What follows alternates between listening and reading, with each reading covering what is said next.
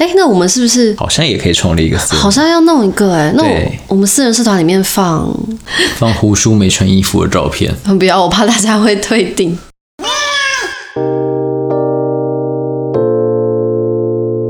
欢迎收听《彼岸薄荷》，我是胡叔，我是小倩，这里是一个微时事的 podcast，挖掘新鲜有趣的资讯，都在彼岸薄荷。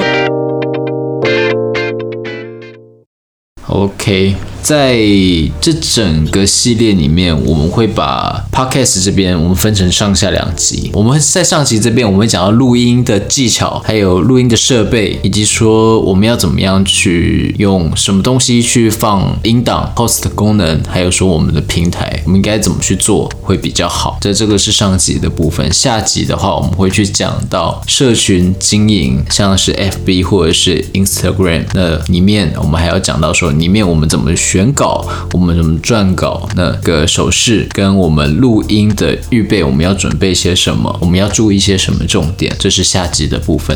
那这集我们想分享一下我们做 podcast 这十多集以来的小小经验，跟这经验当中的精华。有胡须的精华哦。我不是说不要我我怎样？是我的精华没错，我录音跟设备还有混音啊。对对对，没错。你不要那么下流，好不好？好，那这一集呢，对想要开始制作 podcast，或者是单纯觉得对 podcast 有兴趣的听众，都会是非常实用的一集，所以建议大家未听先收藏，免得资源盗用时方恨少。嗯，这样会不会很自肥啊？是不会啦。那但在开始之前呢，我们要先进行一个我们非常期待的环节，就是我们要来念观众的留言啦。嗯，这个讲了那么多集，终于现在要开始了。没错，就是我们终于有野生的观众，不是装脚的留言了。本来就没有装脚啊。哦哦，好，本来就没有。哎，这个会剪掉。你会剪掉？OK。比较新的，哎，它有日期吗？好，我先念我这边，我们念的都是公开留言，这样那私讯我们就会先 keep 起来。这边在 IG 上面有一个公开留言，是在我们的 EP Seven 讲香港的时事那一集。那在这一篇贴文底下，有一位听众叫 Susie Nineteen，那他留言说非常喜欢我们这一集的用心。好，所以谢谢 Susie。然后我们来看一下 iTunes 上面的留言，我超爱 iTunes 的听众，谢谢你们，你们的留言我都很喜欢。有一个 Shin Rain Jack，然后他是说，呃，他标题是打说议题都好有深度，期待更新。主持人的声音真的很疗愈，令人放松。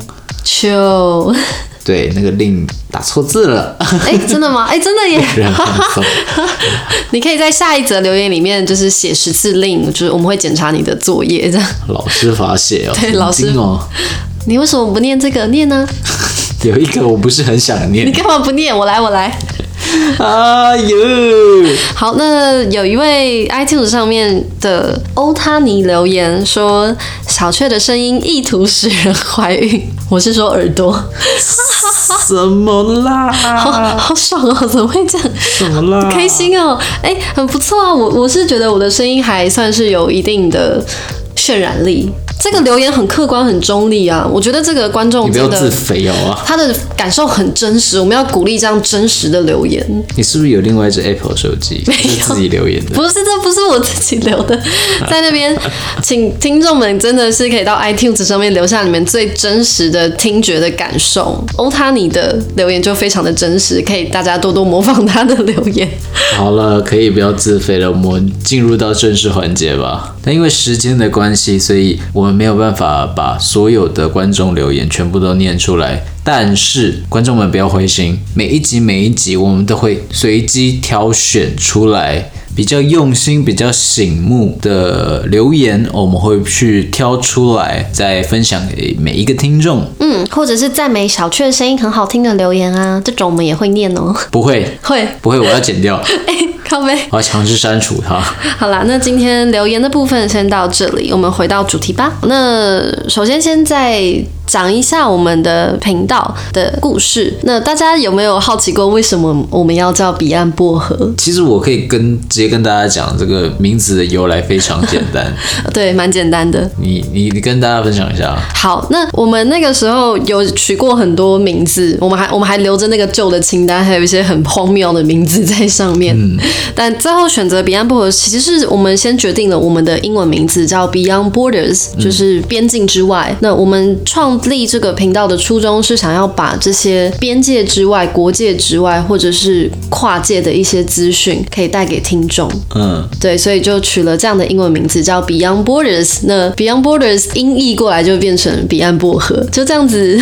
嗯，而且初期的时候我一直把它念成 Beyond Borders。对，你都一直念成 Boner，我真的是我我会一直念成 Beyond Boners。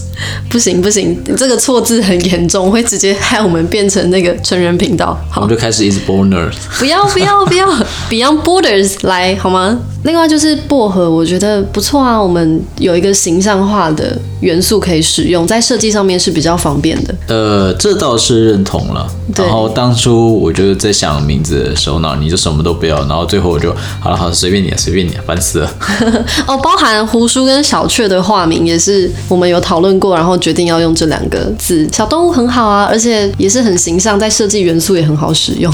我根本就是以设计的元素为出发点去取名字的，就是自。肥啊，这样比较好做啦。可恶，呃，为什么我们开始想做 podcast？当然，除了我们想要分享资讯，嗯之外，然后把我们平常聊天可能有意思的一些讨论记录下来，分享给大家之外，也包含我们有听到一些喜欢的 podcast，然后就觉得被感染到这个世界，觉得哇，这东西也太棒了吧，可以来试试看。其实这个问题是一个听众他去留言，然后问我们，这是私讯呢、啊，那所以说我们这一次就特别把它讲出来。嗯、好，那我。我听的第一个 podcast 是科技导读，对，就是大家都很爱的 科技导读。嗯、好，那我怎么接触到科技导读的呢？是我在 Spotify 上面有一天被推荐，就是有一个东西可以播放。我那个时候甚至不知道它是 podcast，我以为是可能新闻或者是广播还是什么东西。不过我猜得到它应该不是音乐，我就点进去听了，然后听第一集直接入坑，然后，再也没有出来过。就是有那种吸收新知的感觉，那会比以前单纯听音乐。会更好一些，我觉得。对，因为其实说你在听音乐的话，你可能就是一张专辑，你就一直重复、重复、重复，然后或者是某一个曲风，你就一直去听。说真的，它你就是有一个声音在那边。但是如果说你真的要吸收一些，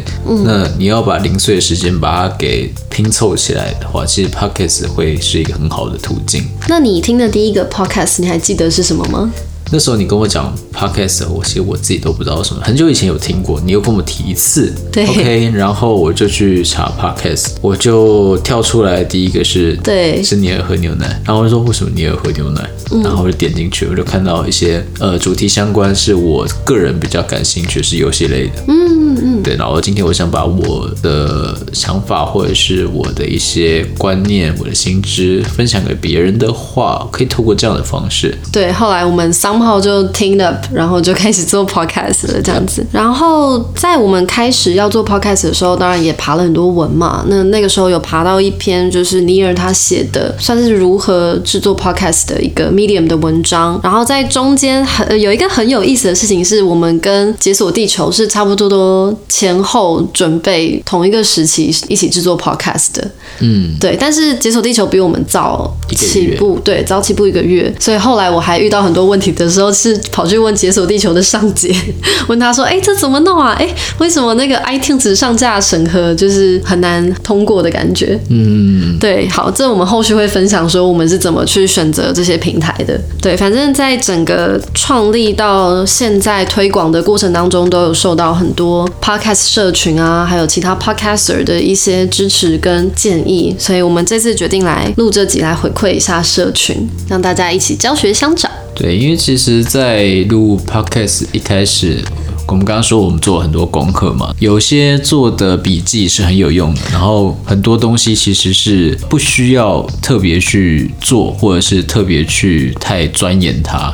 那我们就把它过滤掉，所以说我们现在这一次手上的这些精华都是最精简的，嗯、很多的不必要的事情、不必要的东西，我们就把它先删掉。而且最重要的是心态啦，心态，对，就是做事情的心态。如果说今天我想要把一件事情做得很好，我就必须要很用心的去看待它，嗯，而且要投入很多时间。没错，这我们会放到后面如何撰稿、如何挑选内容来说，因为你的心态会影响到内容要怎么写。解。那首先我们先从最一开始的设备，嗯，录音设备开始讲起。那录音设备也其实是有一些其他的刚 start up 的 podcast 有来问过我们说，哎，就是录音设备用什么啊？是怎么挑选的？所以我们也干脆把它整理在这一集里面一起说明。好，我们怎么挑选的？我们就是先买便宜的，然后发现 不够用，不够用哈。对啊，是真的不够用了。那时候我们是先买那个雪球 Nano，雪球有 Nano 吗？雪球 Ice 啦。啊，Ice Ice，对对对，对，它是雪球 Ice，然后就是最基础的那个。如果说拿来打电动，或者是拿来视讯跟家人聊天，我觉得 OK。对，但是如果说真的要录呃 Podcast 的话，其实是不太够的。嗯，其实我一开始还蛮不信邪的，我想说，嗯、呃，可能声音够大啊，或靠的麦克风够近，那录出来应该都差不多吧。就实际上是，实际上换了雪怪之后，对，我们现在用的设备是雪怪。对，雪怪之后，整个人声就变很清晰。对，我们现在都可以就是随便做。坐着离麦克风比较近，或坐比较远，中间可以换姿势什么的，就不用像以前必须要用呃一个很近的姿势贴在麦克风前面，然后久了就会很累。对，没错，所以设备其实是还蛮重要的。如果说你想要尝试看看的话，可以没关系，你用雪球，嗯，然后去买个 Snowball Ice，然后来试试看。好，如果说真的它有符合你的期待，你就继续用；如果说它不符合你的期待，你就觉得说好像要买更好一点的。要使用更好的设备，你就用就卖，嗯嗯，没关系。那当然，所谓一句话就是“欲善其事，必先利其器”。工欲善其事，我喜欢把工拿掉。为为什么？因为爽。好哦。反正，在设备上面不用买到超级高阶、最高阶那一种，我觉得买中阶的就可以了。对，因为其实我们以 Blue 家的系列商品来说，我们现在买的也不是最高阶的，我们买的是 Yeti，上面还有个 Yeti Pro，记得吗？OK，好。好，所以说我们在录音设备上面，你就调到中间的就好了。再来，其实就是较重要的录音环境，不要有回音是重点。如果说是半开放的话，附近最好是有一些可能枕头啊、沙发啊，或者是一些壁纸，它其实是一些比较好的吸音材质。没错，很空旷的环境的话，它势必会有回音。窗户一定要关起来，冷气机不要开，对，电风扇也不要开，任任何会发出噪音的东西你都要避免。你可能一开始会觉得录进去一点点没什么关系，但是你后来听起来会很痛苦。当你仔细听的话，就像我们第一次试录音的时候，你记不记得我们有开电风扇？对对对，因为那时候很热。夏天对，然后后来听那个声音就哎，一点点声音好像还好。第二次去听的时候，觉得这个声音完全不行，直接放弃掉。嗯嗯嗯。所以说环境是真的很重要。而且像是回音跟有些电风扇这种噪音，它是后置没有办法修掉的，所以就会比较麻烦一点。那后来我有去问一些呃以前有待过广播电台的朋友，那问他们收音的一些技巧，那他们确实有提供一些秘方，像是我们现在在录音的时候，在桌子上面会铺上可能。毛巾、毛毯这样子吸音的材质，然后呢？对，那就是会就是把它垫在电脑跟麦克风下面。对对对，然后这个动作其实蛮简单的，但是它可以再增进你的收音品质。一边录音的时候，一边抱着一只猫来录，会不会比较有成效？嗯，我觉得心情可能会蛮放松的，这样子。对啊，好，所以说在录音的设备以及环境上面，我们是这样子去做衡量跟设置。嗯。那再就是录音的软体跟技术上，OK，软体的话，我们是用 GarageBand，它是苹果内建的。你要说它整个里面的软体是很阳春的嘛？其实不会，因为它里面的功能性是蛮多的。那录一个 Podcast 其实是够的。那如果说真的要非常非常专业的录音软体的话，那你可以去找其他的，也都可以用。那有付费版跟其他的试用版，你都可以去用用看。比较重要的是后制。对，后置就例如说，其实像你在听胡叔讲话的时候，我有时候会有吸气声、吐气声，又或者是说咂舌声，这些东西我都会剪掉。然后包含说字句跟字句中间太多的空白，我这个一定会剪掉。嗯，每一个字每一个字中间会有一些些很奇怪的小空白，我也会剪掉。那我给各位的建议就是说，讲话的字句之间不要有太多的呃啊嘿哦这种。对，我就是常常会有很多呃啊。的那种人，对，所以基本上我就剪到快疯掉。对不起，就是一整个录音里面大概会有一百多个的 N R L，没有那么多啦，有啦，没有啦，我是 rapper 哦，完了完了，完了 完了，完了完了，转职了。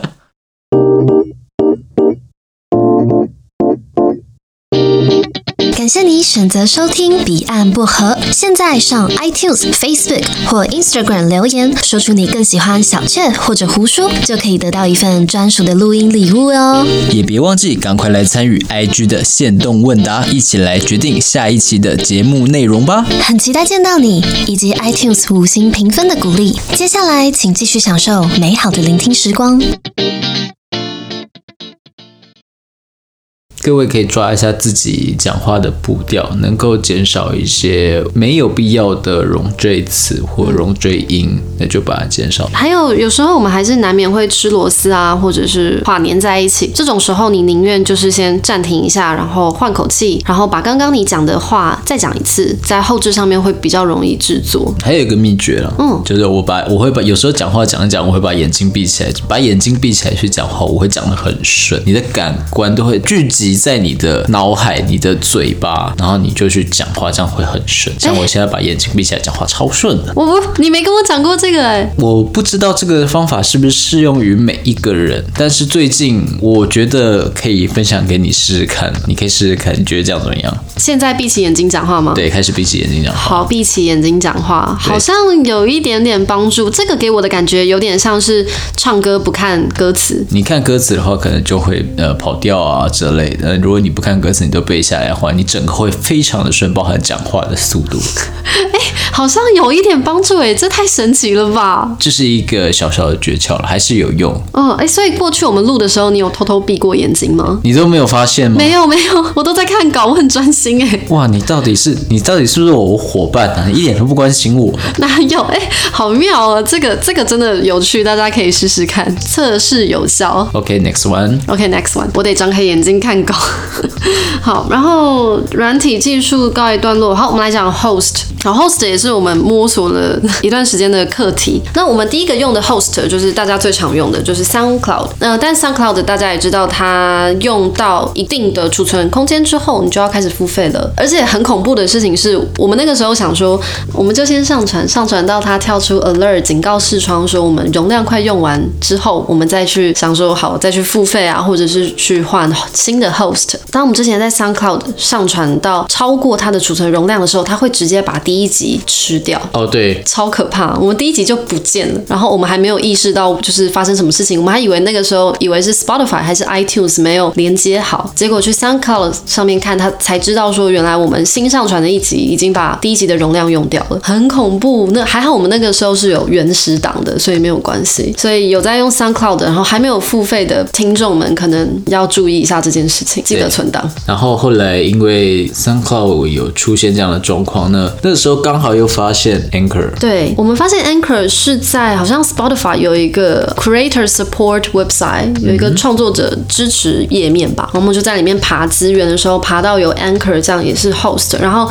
Anchor 它其实主打就是免费，你在上面放音频是不用付钱给他的。那这个储存空间容量目前看起来是无限。当然，我们一开始听到的时候有点半信半疑，因为我们听到绝大部分的 host 或多或少都是要缴费的。那今天怎么会有个免费的？我们就有点怀疑，然后就去试试看这样子。那试完之后，我们目前到现在使用体验算我觉得还不错，就包含它后台的一些界面，尤其是界面这件事情，呃，有兴趣的观众可以比较一下，在上你打开 SoundCloud 跟 Anchor 的网页的时候，他们的设计感是不太一样的。对，又要说回我是设计师这件事情，所以 Anchor 的网页设计风格又比较对我的胃口。这样，那关于 SoundCloud 跟 Anchor 这两个的比较，以及如何把你的 Podcast 上架到 Anchor 这方面，我会在 Media 那边再写一份教学文章，因为它的步骤有一点点复杂。那我们可以顺便再提一下的部分是，如果你今天已经用了其他的 Host，比方说像我们之前的状况是先在 SoundCloud 已经上架过几集了，嗯，然后我们要想要无痛转移到 Anchor 上面，我们我们不想要一集一集重新上传的话，该怎么做？那个时候我们其实有遇到一些问题，就是说，呃，我们本来东西是在 SoundCloud 上面，那我们要怎么样转移到 Anchor Anchor 上面？我本来的做法啦。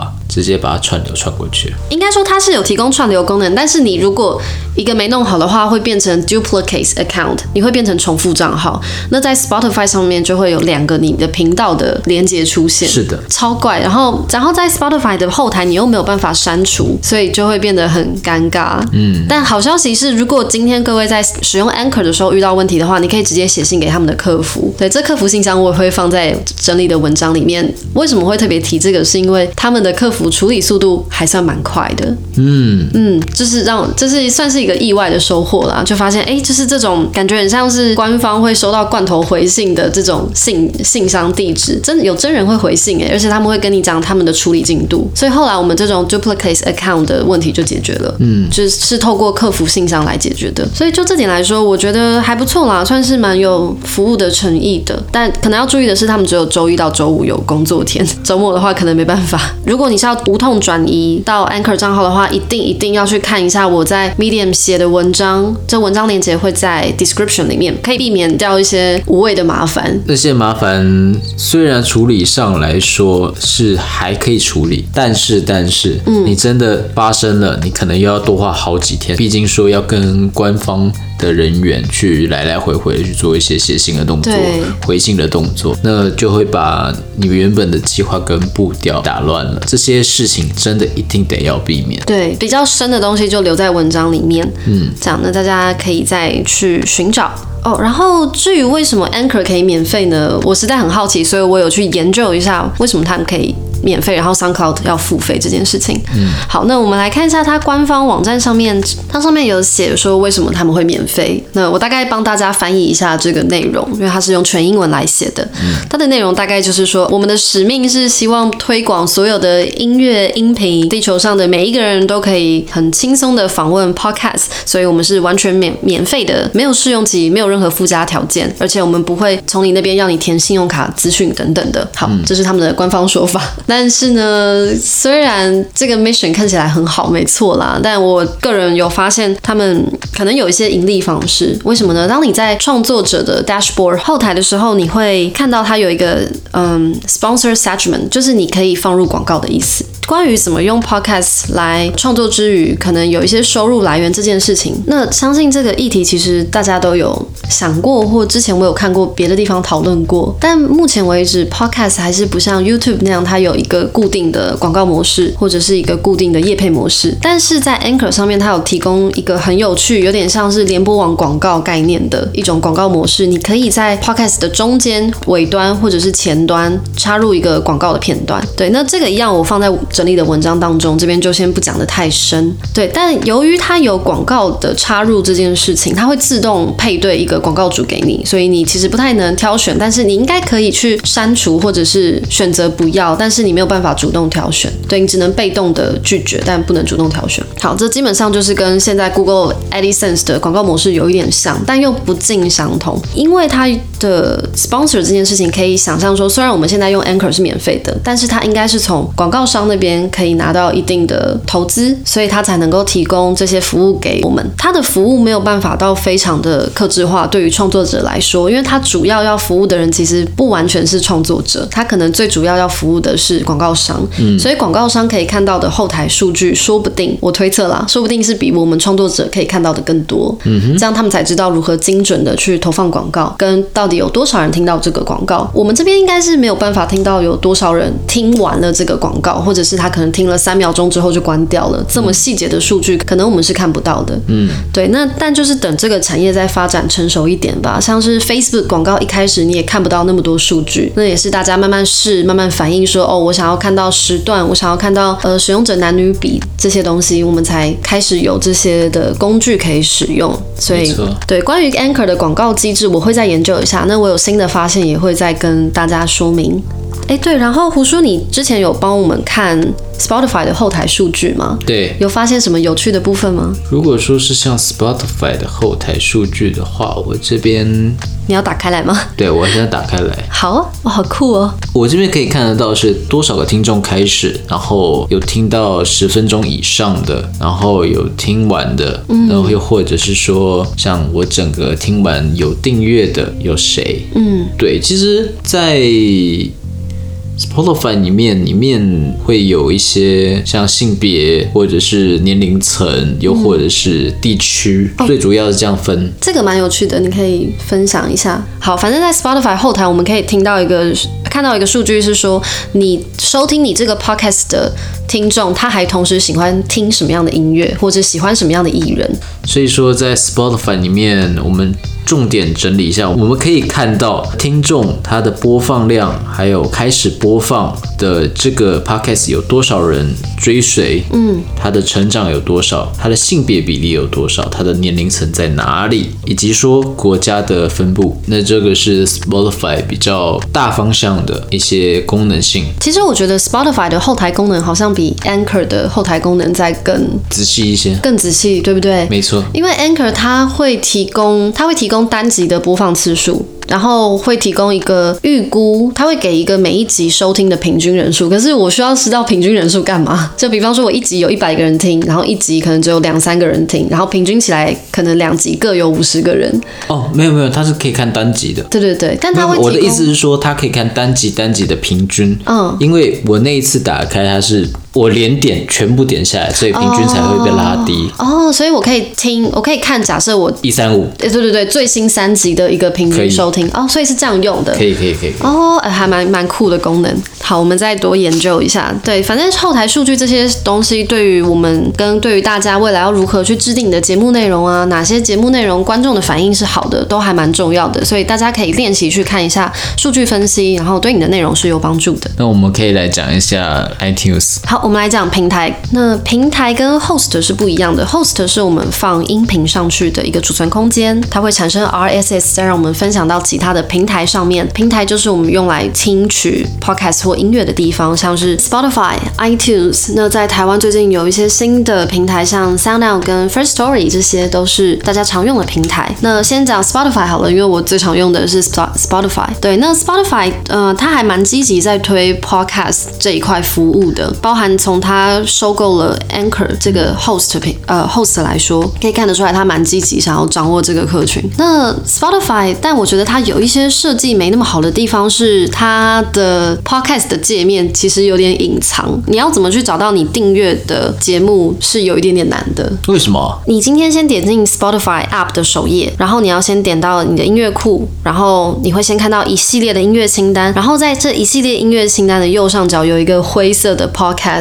那个东西点进去才是你订阅的 podcast 节目清单。为什么我会发现这不是很直觉？是因为我在推广身边的亲朋好友来听我的 podcast。的时候，发现大家从来没有用过这个功能，就是从来没不知道说那边那一行 Podcast 的字是可以点点选的。对，那这是一个嗯，可能使用上的小小的难点吧，但一旦习惯之后了也还好。就是说我当我开始习惯去用它，我就会发现说，哎，那边 Podcast 的字我是用的非常习惯。对，但这也有可能是因为台湾真的还是不是很多人听 Podcast，所以大家才比较少用到这个功能。对，那这是我在 Spotify。上面的使用感觉啦，那 iTunes 的部分，iTunes 部分就是这个是我比较常用，因为我是 Apple 的手机用户。嗯，其实，在你的 Apple 的手机，你不管是哪一只 Apple 的手机，它都会有一个内建叫做 Apple Podcast。对，它是一个紫色的图示，你点进去之后，它里面全部都是 For Podcast，它没有其他的音乐了。在 Apple 的整个系统上，它是把音乐跟 Podcast 它去分开做区别的。很多使用苹果手机的人，Apple 手机的人都不知道 Podcast 是什么东西。就像我用了 Apple 手机这么多年，我都不知道 Podcast 是什么。哪一天发现的时候，哎，为什么我这边有个紫色的 Podcast 啊？然后我点进去才发现，哦，原来 Podcast 可以从这边听。嗯，对。那在它整个我们去把 Podcast 上传的这个流程上面哦，Apple 它是比较龟毛的，没错，Apple 很龟毛，它每一个细节每一个环节都要你去申请很久，嗯，然后他会去很认真的去看你这个 Podcast 有没有及格，可不可以过，对，然后他还会要你，比方说有固定的图片尺寸大小，嗯，然后好像也会审内容的样子。Anyway，我们 somehow 在上传的过程当中呢，有大概重新上传了两。到三次，但这两三次之中，我们几乎没有做任何改变，就只是重复按了送出的动作，然后他第三次就过了，不知道前两次是发生什么事情。就是看我们的诚意要不要多送几次，多传送几次我们的申请这样子。OK，像三顾茅庐那样子啊，对，好。那另外，iTunes 有一个特色是，有一个特色是它稍微比 Spotify 更有社群留言的功能。嗯，因为 Spotify 我们是完全不知道听众听完之后有什么感觉，他们会不会可以按个喜欢，或者是可不可以留言给我们一点 feedback。嗯，但在 iTunes 它至少有一个呃五星评价的部分，然后跟留言区，我们可以看到说哦，所以 generally 他们对我们这个频道的想法怎么样？嗯，然后我们也可以去看别的频道底下他们的观众对他们的想法怎么样，我们也可以。发表自己的意见，所以 iTunes 在社群方面，嗯、呃，做的比 Spotify 好一些。嗯，好，那我们讲到台湾最近也有很多平台的出现嘛，那像是 SoundOn 就还蛮代表性的一个，就是嗯、呃，因为它的讨论度还蛮高的，然后也可以看得出来它的嗯、呃、企图心跟目标是明显的，它就是想要打造成为一个可能华语 Mandarin Podcast 的使用平台，对，所以它的目标是蛮蛮清楚的吧。然后你也可以看到它有很多的自创节目。这点其实跟 Netflix 有点像，你有发现 Netflix 就是之前也是从上架别人的内容，然后开始自己有了原创节目，来增加它的不可被取代性。对，所以我觉得 SoundOn 在做类似的事情，他们一开始是接了别人的内容进来，别人的 RSS 进来。然后他们自己同时也在做自己的原创内容，而且我不知道你有没有发现，SoundOn 的上面的来宾都还蛮有来头的，就会有一些歌手，有一些政治人物，甚至有伯恩呢。哦，超嗨！伯恩夜夜秀，超嗨！我超喜欢伯恩。嗯，我们来再看一下它的界面好了。它的界面也很清楚的是，它就是播放功能，它就是浏览功能，浏览不同的节目这样。那但我觉得有一个比较使用起来有点卡的地方，就是它的播放的部分，它是用一个悬浮的 button 在底部。那这个你不觉得有时候会有点会想把它关掉，但是关不掉的感觉？对，这个你可以截图把它放在 Medium 上面。它有点像是有时候弹出式的那种小广告，你会想要把它先暂时收起来这样子。嗯、好，但除此之外的话，它有。有很多 SoundOn 有很多自己的分类，然后就是让你可以很快的找到你想要听的节目类型，所以也算是蛮不错的。好，那再来另外一个台湾的平台是 First Story。First Story 它的界面点进去跟 SoundOn 又会非常不同，因为它除了是平台之外，他们也强调自己有 host 跟可以快速制作 podcast 的功能。所以当你一点进去的时候，它是录音界面。Oh. 有没有发现你刚刚一点进去 SoundOn 的时候，它是节目清单；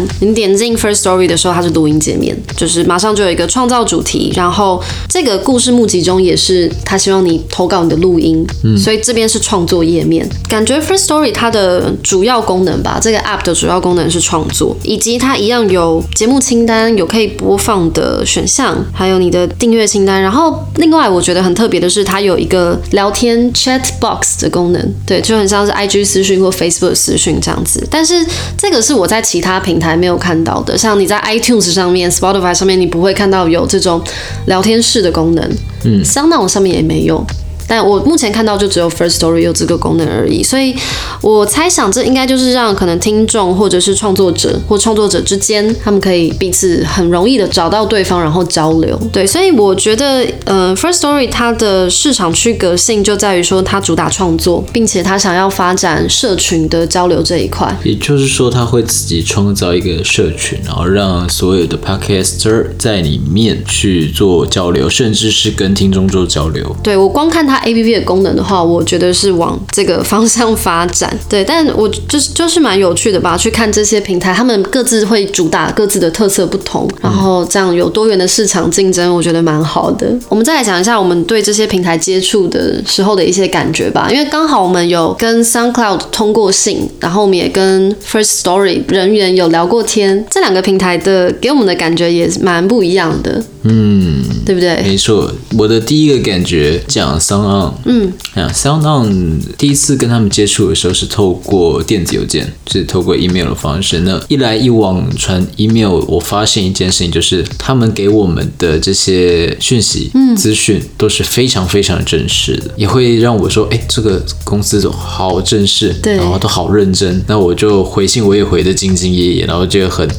这个字到底可不可以用？然后这个称呼到底行不行？然后很正式的去回信给他们，这样。对对，这是我我个人的感觉，SoundOn 是比较偏向正式跟商业化，对，比较商业化。是的。然后，那以 First Story 来说的话，它给人的感觉就比较像是一群好朋友聚在一起，然后我们来做一些很棒、很酷的事情。对，那包含像是他们有一些线下聚会啊，跟我们第一次接触的时候，其实是他们发现我们的节目，然后跑过来直接私讯我们说：“哎，你们好有趣哦，就是聊一聊，然后我们来认识一下。”嗯，然后我们也很开心，想说：“哦，好哎，超棒的，就是有人喜欢我们耶。”对，那感觉是很好的。对对对，变成说他们两个的区别在于，一个是很轻松、很令人亲近的，对，那一个是很正式的，呃，又比较怎么应该怎么说？我觉得用人来形容的话，SoundOn 就是穿着西装笔挺的商务人士，对。然后 First Story 就是感觉我的想象了，感觉可能戴着眼镜，然后穿着 Uniqlo 的衣服。好，这个。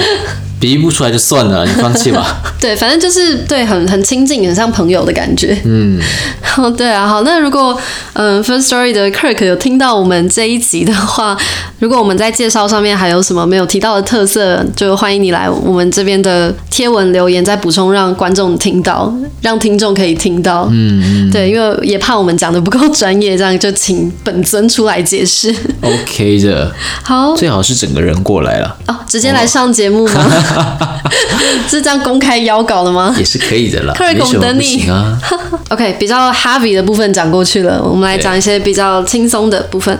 好，再来是社群经营。由于真的是 Spotify 跟 iTunes 他们的社群功能真的不太完善，然后我又很希望可以接触到我的观众，我很希望知道大家在想什么，我很希望跟大家多认识、多聊聊天，所以我就还是办了 Facebook 粉专。但我一开始只想要办 Facebook 粉专，我没有想要去同时发展 Twitter。IG 或其他地方，因为我怕我想要把大家集中在一个地方，然后我就管一个地方就好。但后来我发现有需要发展不同的社群位置，因为大家的使用习惯都不太一样。嗯，还蛮有趣的事情是我发现大家在 IG 上面的留言比较踊跃，嗯，但是 Facebook 的使用者可能还是蛮多数的，对，但是大家比较不倾向互动，就是单纯就是看资讯。所以说这 Facebook 它主要是拿来看资讯，然后比较像官网的用法。就是我点进去我就看一下，但是我不会在里面留言，我不会在里面去聊天。那有可能是现在大部分的使用人的状况，我们都比较喜欢去透过 IG。